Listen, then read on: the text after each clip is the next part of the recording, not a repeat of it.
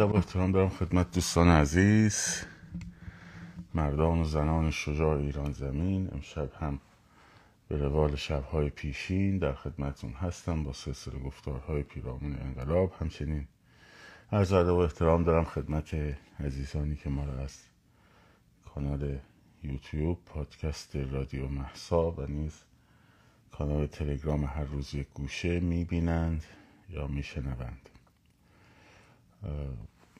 صدا رو به من یک تایید بدید که مناسب هست یا خیر.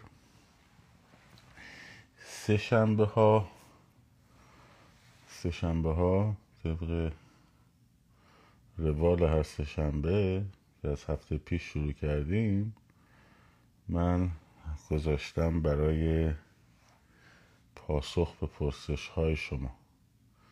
مرسی، ممنون از تایید صدا. لطف کنید پرسش هاتون رو بنویسید، یا اگر احساس میکنید که باید گفتگوی انجام بشه همینجا بنویسید تا من بیارم بالا و در خدمتون باشم. منتو بنویسید موضوع. قبل از اینکه تا سار بچه ها میاد، دوباره امروز در واقع یکی این به اصطلاح پرستوهاشون فیلم در آورده که آره من پنجاه تا رابطه داشتم با این آدم ها و از طریق رادیو گیلان به زودی منتشر میکنیم. خب حواشی جدید دیگه، به هر حال حواستون به این قضیه باشه که درگیر حواشی نشین، تمرکز رو بذارین برای توافقی که در مورد سالگرد مهسا صورت گرفته و حالا ببینیم که برنامه کی هست و چی هست. من چند روز پیش هم گفتم که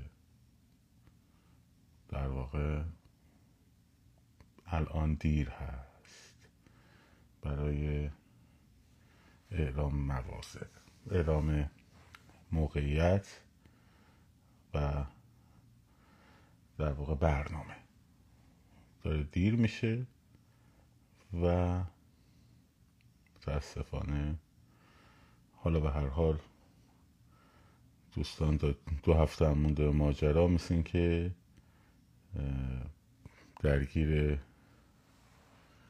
حاشیه های تظاهرات ها هستن دیگه. آش انقدر شور شد که شاهین نجفی هم صداش در اومد که آقا بس کنید دیگه داستانه پادشاهی جمهوری پادشاهی پادشاهی جمهوری.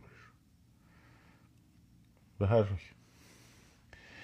نظرتون در مورد آشتی با علی جمال رو بگید. ما قهری نبودیم، دوستی نبودیم که قهر کنیم، یعنی رابطه رابطه وجود نداشت که بخواد به قهر منجر بشه که حالا بخوایم برگردیم آشتی بکنیم. اساساً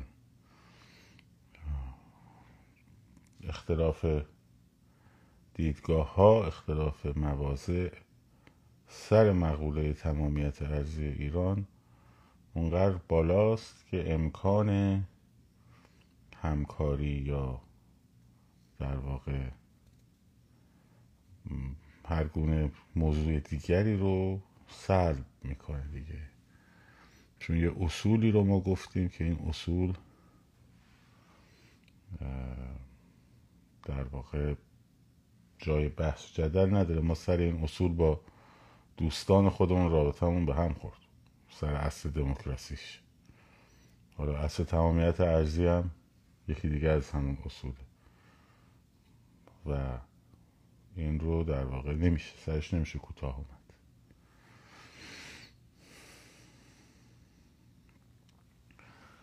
ما که در خارج از کشور زندگی میکنیم به نظر ما چه کاری میشونیم انجام بدیم؟ بهترینش اینه که درگیر حاشیه نکنید بچه ها رو. در درجه اول درگیر حاشیه نکنید، یعنی خودتون درگیر بحث‌های حاشیه‌ای نشین، چون تو خارجشون عملاً بچه بچه‌هایی که خارجن دستشون از میدان کوتاه هست. از اون طرف ماها هم که در خارج هستیم احساس بچه‌های داخل رو خوب نمیتونیم درک کنیم، چون در اون موقعیت نیستیم. حواشی برامون جذاب میشه، حواشی برامون جذاب میشه. از طرفی غربت یک احساس بازگشت به مام وطن رو در واقع تقویت میکنه در آدم، طبیعی هم هست. منطقه باید حواس باشه که تنه به در واقع تمایلات ناسیونالیسم تاریخی نزنه، که اون میشه یکی از انواع ناسیونالیسم در واقع که به فاشیسم نزدیک میشه. هر ناسیونالیسمی که بر ملیت، قومیت، بر, بر در واقع بالیدن به ملیت، مثلا من ایرانیم،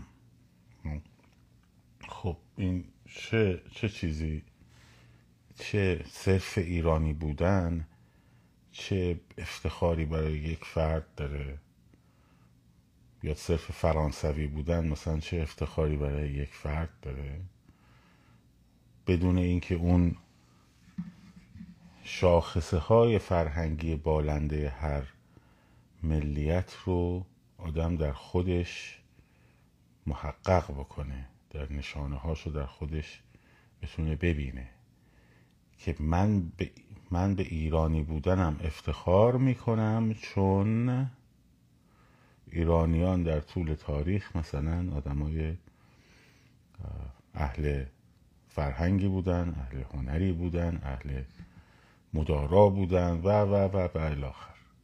خب ولی وقتی من نه اهل فرهنگم، نه اهل هنرم، نه ادبیاتم ادبیات آن چیزی است که در ایران ادبیات بالنده بوده، پیش خودم اینا نیستم، برعکس اینا هم هستم. خب مثل لات‌ها صحبت میکنم، مثل عربده میکشم، فحش میدم. خب این حالا ایرانی بودن این میشه مثل همون فادرلند آلمانیای آلمان نازی، آو سرزمین پدریم ما آلمانی ها. خب آلمانی ها خب بویی از مثلا بتهوون بردی، بویی از نیچه بردی، بویی از شوپنهاور بردی، بویی از شیلر بردی، خب از هولدرلین بردی، از هیچ کدوم اینا نبرد اون پیران قهوه اس ای دیگه که چماق میکشید تو خیابونای مونیخ. چی بود؟ من آلمانیم. اینا معمولا به امپراتوری هاشون می نازن، همینجور طور تاریخ هم همین بوده. ما امپراتوری روم مقدس بودیم، ما فرزندان فریدریش کبیر بودیم. خب موسولینی سودای بازگشت به امپراتوری روم باستان رو داره. این نوع ناسیونالیسم ناسیونالیسمیه که میبره به سمت فاشیزم. با ناسیونالیسم فرهنگی، با اون ملیگرایی فرهنگی خب که متمرکز بر آبادی و آزادی و در واقع ارزش‌های فرهنگی، زمین تا آسمون متفاوت. اون امری سازنده است، این یکی امری بالنده به هیچه. خب شما نمی‌بینی هیتلر برگرده بگه که مثلا من میبالم به این که در سرزمین مثلا سرزمینم بتهوون داره، شیلر داره، گوته داره، تازه هیتلر هنرمنده، مثلا یه واگنر رو روش خیلی چیزه، اونم چون افسانه های اسطوره‌ای رو در اپرای حلقه نیبلونگ که چهار فصل داشت، چهار بخش داشت. هر سال هم هیتلر میرفت این اپرا رو میدید. خب زیگفرید، والکوره، طلای راین، غروب خدایان، چهار بخش این حالا ترتیبش رو فکر کنم اول طلای راین باشه، بعد زیگفرید باشه، بعد والکوره باشه، بعد غروب خدایان. اونم چون باز همون ارزش‌های اسطوره‌ای رو میاره. اینه که باید حواسمون به این قضیه باشه، به خصوص تو خارج از کشور درگیر درگیری‌های گروهی نشین. می‌بینیم توی تظاهرات‌های خارج از کشور بیشترین درگیری‌ها رو همه با هم دارن.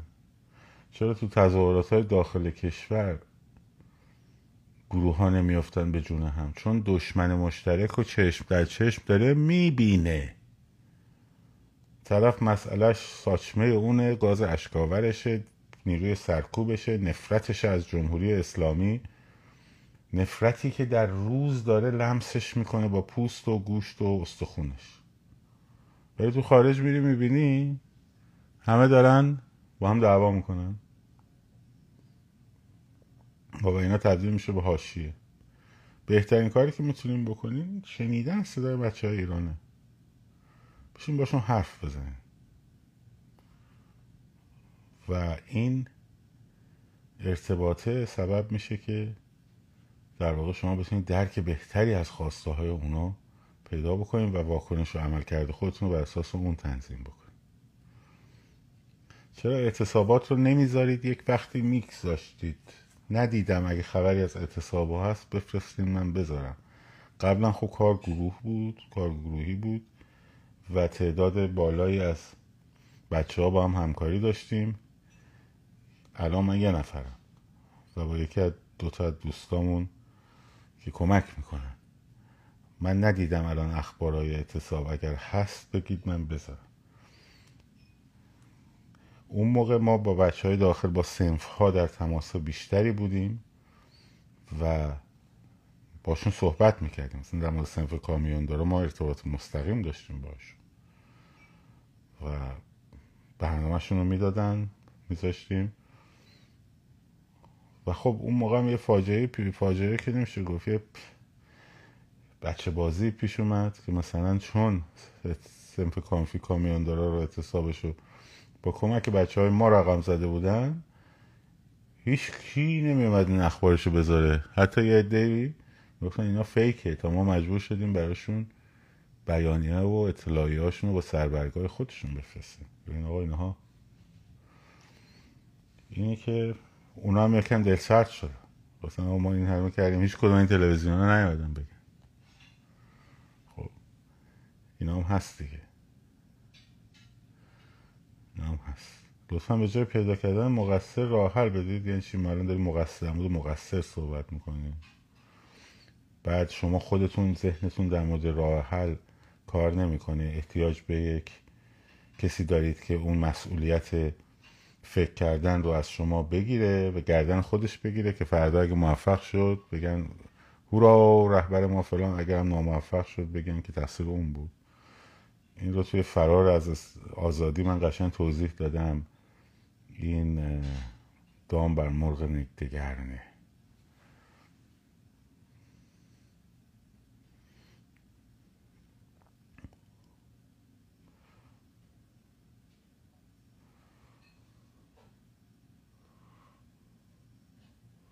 من نمیشناسم سامرات پورکی عزیزم. بخوان با من لایو داشته باشن پیام میدن صحبت.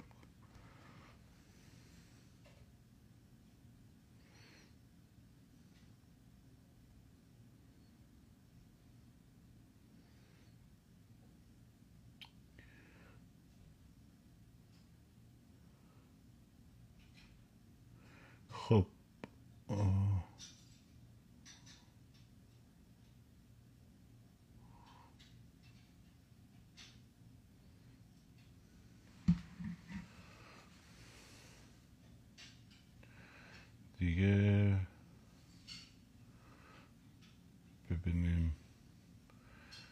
سوالا رو یکی یکی من دارم پایین. ناسیونالیسم فرهنگی یا ملیگرایی؟ ناسیونالیسم خوبه، یه ناسیونالیسم خوب هم داریم. بله، تلاش برای اعتلای نام کشور، فرهنگ کشور، آبادانی کشور، خب اینا میشه ملیگرایی مثبت.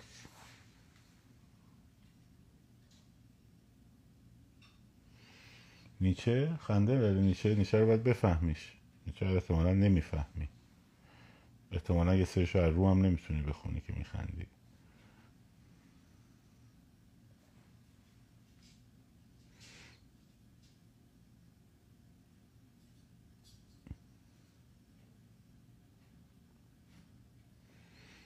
در مورد بی آر تی باید ماشین برد توی خطش یا موتور برد. آره سربان کرمی زن توضیح دادن، اونا رو بنسرش کنیم. اونا رو خب اونایی که ایشون باردتر، خب من برای چی بگم؟ و بعد راهکارهایی بده که هیتلر هنرمند بود، من اینجوری کردم البته، ولی آره یعنی تمایلات هنری داشت، دو بار امتحان داد برای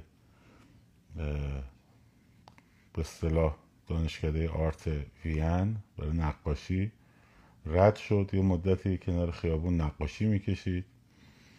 بعد موزه موزه در واقع بعد از اینکه به قدرت رسید هنر رو تبدیل کرد، یعنی خیلی رو هنر چیز داشت که هنر فاخر و هنر مبتذل. یه نوع موزه هم در هزار و نهصد و سی و شش تو آلمان درست کردن به اسم موزه هنرهای مبتذل. خب توی نبرد من در موقع در مورد واگنر و هنر خیلی صحبت میکنه.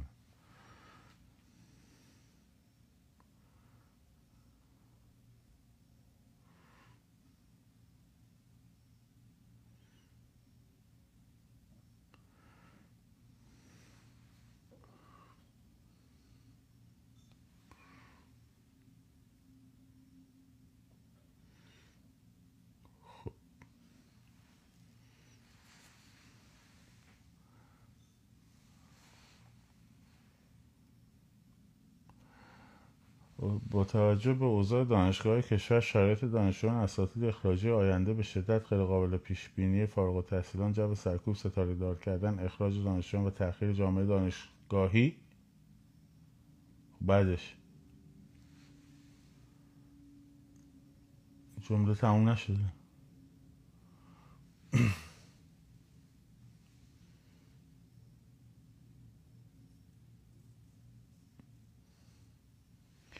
در مورد فراخوان شاهزاده گفتن که با داخل ایران تماس دارن، پس چرا با کسانی که در تماس هستن نظرشون برای فراخوان و مکان نمی‌پرسن به هم بگن؟ اگر این کار انجام بشه توسط گروه‌های دیگری، ضرورتی نداره ایشون بیاد وارد بشه توی این قضیه، میتونه حمایت کنه، لزومی نداره حتما ایشون بیاد وارد شه. یعنی اگر مثلا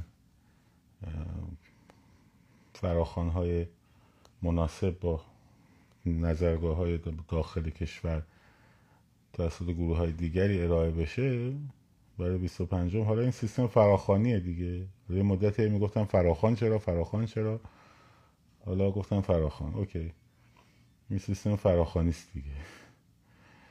به هر روی ضعف‌هایی داره، قوت‌هایی داره، بعداً میگم در موردش، الان وقتش نیست.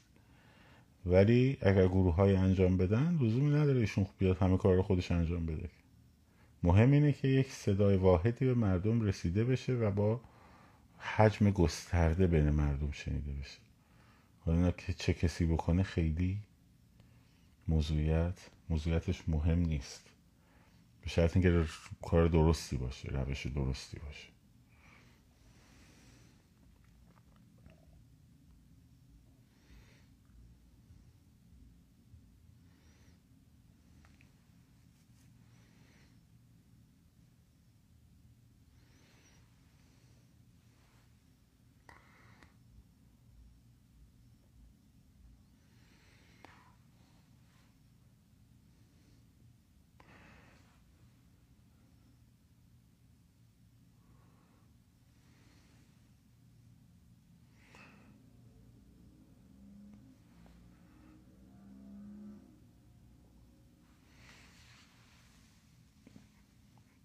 درست کنید کامنت های سوال بذارید، با هم که بحث میکنیم من باید هی برم بالا پایین.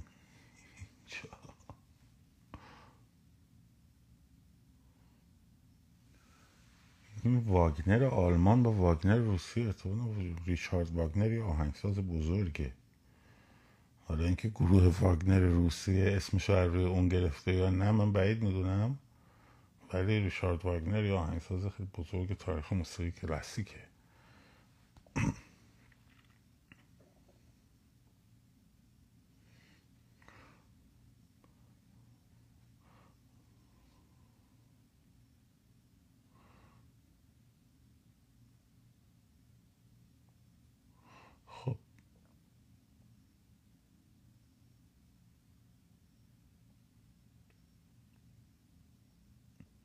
اینجا چقدر بابا میگم هی پیامای یه چیزی بذارید که ما بتونیم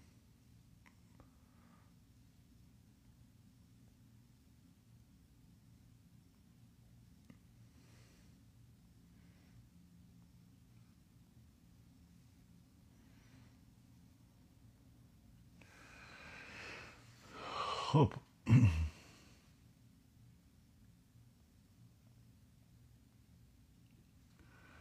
میشه مارکسیسم رو توضیح بدین؟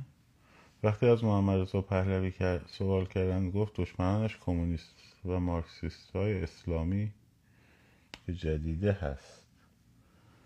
مارکسیسم اسلامی خب بودن دو دوره زمان محمد رضا شاه، اسلامی‌هایی که تمایلات چپگرایانه داشتن. همین هم سازمان مجاهدین یک نمونه‌های مارکسیست اسلامی هستن دیگه، تفکرات التقاطی. مگه میشه مارکسیسم رو توی یک جلسه یا توی چه جواب سوال توضیح داد؟ اما در واقع متفکر قرن نوزده هم که با دوستش فریدریش انگلس در جهان در واقع انقلاب صنعتی در اون روزها بحث استثمار طبقه کارگر توسط کارفرما رو مطرح کرد و قائل بر این بود که ارزش یک مثلا کالا به کاریه که روش انجام میشه، در واقع ارزش اصلی با کارگر. در مقابل مثلا لیبرالیسم میگه ارزش با تقاضاست و اینها. مارکسیست ها قائل بر در واقع انقلاب طبقه پرولتر یا کارگر علیه بورژوازی بودن که در واقع طبقه کارگر بیاد و حاکم بشه و نمایندگان طبقه کارگر که این سوویت ها در واقع از اون میاد. و که بعداً تبدیل میشه به یک دولت در واقع پرولتر که توزیع ثروت و ارزش افزوده رو به صورت عادلانه بین طبقات جامعه توزیع میکنه و همه کار است در واقع. این با سیستم اقتصاد بازار آزاد تفاوت‌های جدی داشت.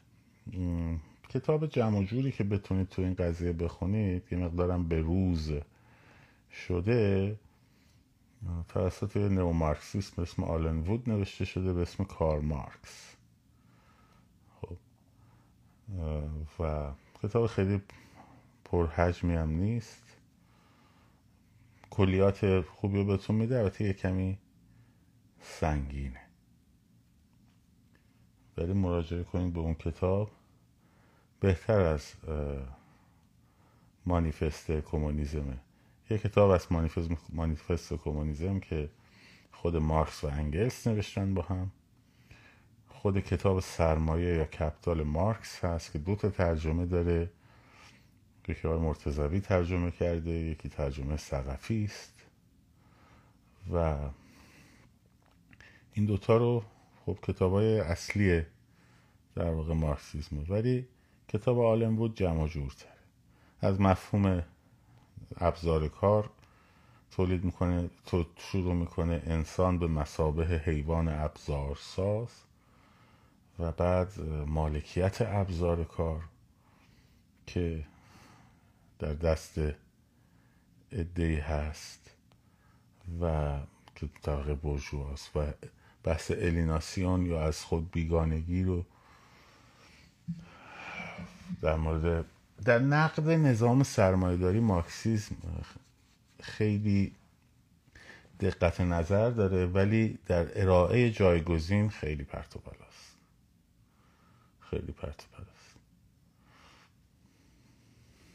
این کلیتیه. حالا در دوره‌ای در دوره پس از جنگ جهانی دوم، خب ارتش شوروی خب نصف اروپا رو گرفت دیگه، اروپای شرقی همش شد در واقع بلوک، یعنی جهان دو قطبی شد دیگه، کمونیسم در برابر سرمایه‌داری شد و در, در کشورهای علیه هم تبلیغ میکردن دیگه.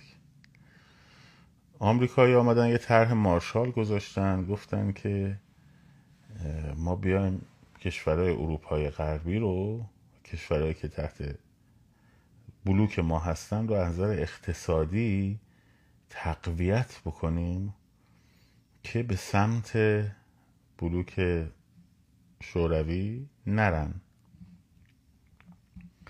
بهش گفتن طرح مارشال که اولش با بازسازی اروپای غربی شروع شد و خرابی‌های جنگ، ولی خب تبلیغات کمونیسم دیگه خیلی قوی بود دیگه، خیلی قوی شده بود و اینها جنگ سرد در واقع جنگ این دو اردوگاه بود و یکی از عرصه های جنگ سرد همیشه کشورهای هر دو طرف، کشورهای که در واقع تحت نفوذ هر یک از این دو قطب بود. بعضی جا این جنگ گرم هم میشه، مثلا امریکا برای چی به ویتنام حمله کرد؟ وقتی ویتنامی ها فرانسوی ها رو بیرون کردن و دولت کمونیستی سر کار آوردن هوشی مین، خب آمریکا حمله کرد و آمریکا توی دولت در واقع وابسته به خودش در ویتنام جنوبی درست کرد، یا جنگ کره همینطور، درگیری بین دو قطب بود دیگه. این دخالت‌های آمریکا بود. یا مثلا در شیلی یا در کوبا، در خلیج خوک‌ها که عملیات شکست خورد وقتی فیدل کاسترو در واقع و چگوآرا تونستن کشور رو در واقع بگیرن و حکومت کمونیستی اعلام بکنن، خب آمریکا بهشون حمله کرد و بعد آلنده به خاطر اینکه فیدل رفت پیشش و ما دو هفته هم پیشش موند، یه کاغذ قلم کلاشنیکوف هم بهش هدیه داد و آمریکایی‌ها ترسیدن که او آلنده هم داره میره به سمت کمونیسم و به اونا هم در واقع کودتا کرد علیهشون در شیلی. خب هزار و نهصد و هفتاد و سه یازده سپتامبر. یا فرض کنید اینا دخالت‌های امریکایی‌ها بود. روس‌ها هم دخالت می‌کردن. روس‌ها هم دخالت می‌کردن با به وجود آوردن احزاب کمونیستی و تقویت اونا، مثلا مثل حزب سوده ایران یا احزاب دیگر، احزاب چپگرا، با انقلاب‌های در واقع کمونیستی در جهان، خب با اردوکشی، مثلا یکی از مهمترین کارهایی که تو خاورمیانه انجام شد که حاصلش هم خیلی خونین بود، روس یعنی کمونیسم بیوطن، بیوطن که دارم میگم نظرشون های انترناسیونالیستن، یعنی میگن ما این در واقع مرزها و اینا هم از چرت و پرت، کارگران جهان متحد شویم، یک حکومت جهانی کمونیستی ما باید داشته باشیم، خب مرزها توش در واقع معنی نداره. اینها آمدن ناسیونالیسم عرب رو، جالب این تناقضا، این تناقضا زیاد دارن، همونطور که ناسیونالیسم قومی رو در ایران تقویت کردن که نامه استالین هست در مورد احزاب کردی و احزاب آذربایجان، خب اینا آمدن ناسیونالیسم عرب رو تحت لوای ناصریسم جمال عبد الناصر به شدت تقویت کردن، به شدت. خب جدایی طلبان الجزایر رو به شدت تقویت کردن که در نهایت جنرال دوگل مجبور شد تن بدشون. الجزایر بخش خاک فرانسه بود و فرانسوی ها همه رفتن از الجزایر بیرون که بعد خود فرانسوی ها یه ارتش سری درست کردن که میخواستن دوگل رو بکشن، حتی خاطر این کاری که کرده کوتاه آمده جلوی اینا. نبرد الجزایر رو بریم بخونیم، درگیری ها بود. خب بعد در واقع ناسیونالیسم عرب رو و برای همین بود یکی از دلایلی که محمد رضا شاه بر ایجاد یک اتحادیه مبتنی بر اسلام، جهان اسلام تأکید داشت و در واقع کنفرانس سران اسلامی میخواست برگزار کنه، این بود که اعراب رو از هویت ناسیونالیستی تحت تاثیر ناصر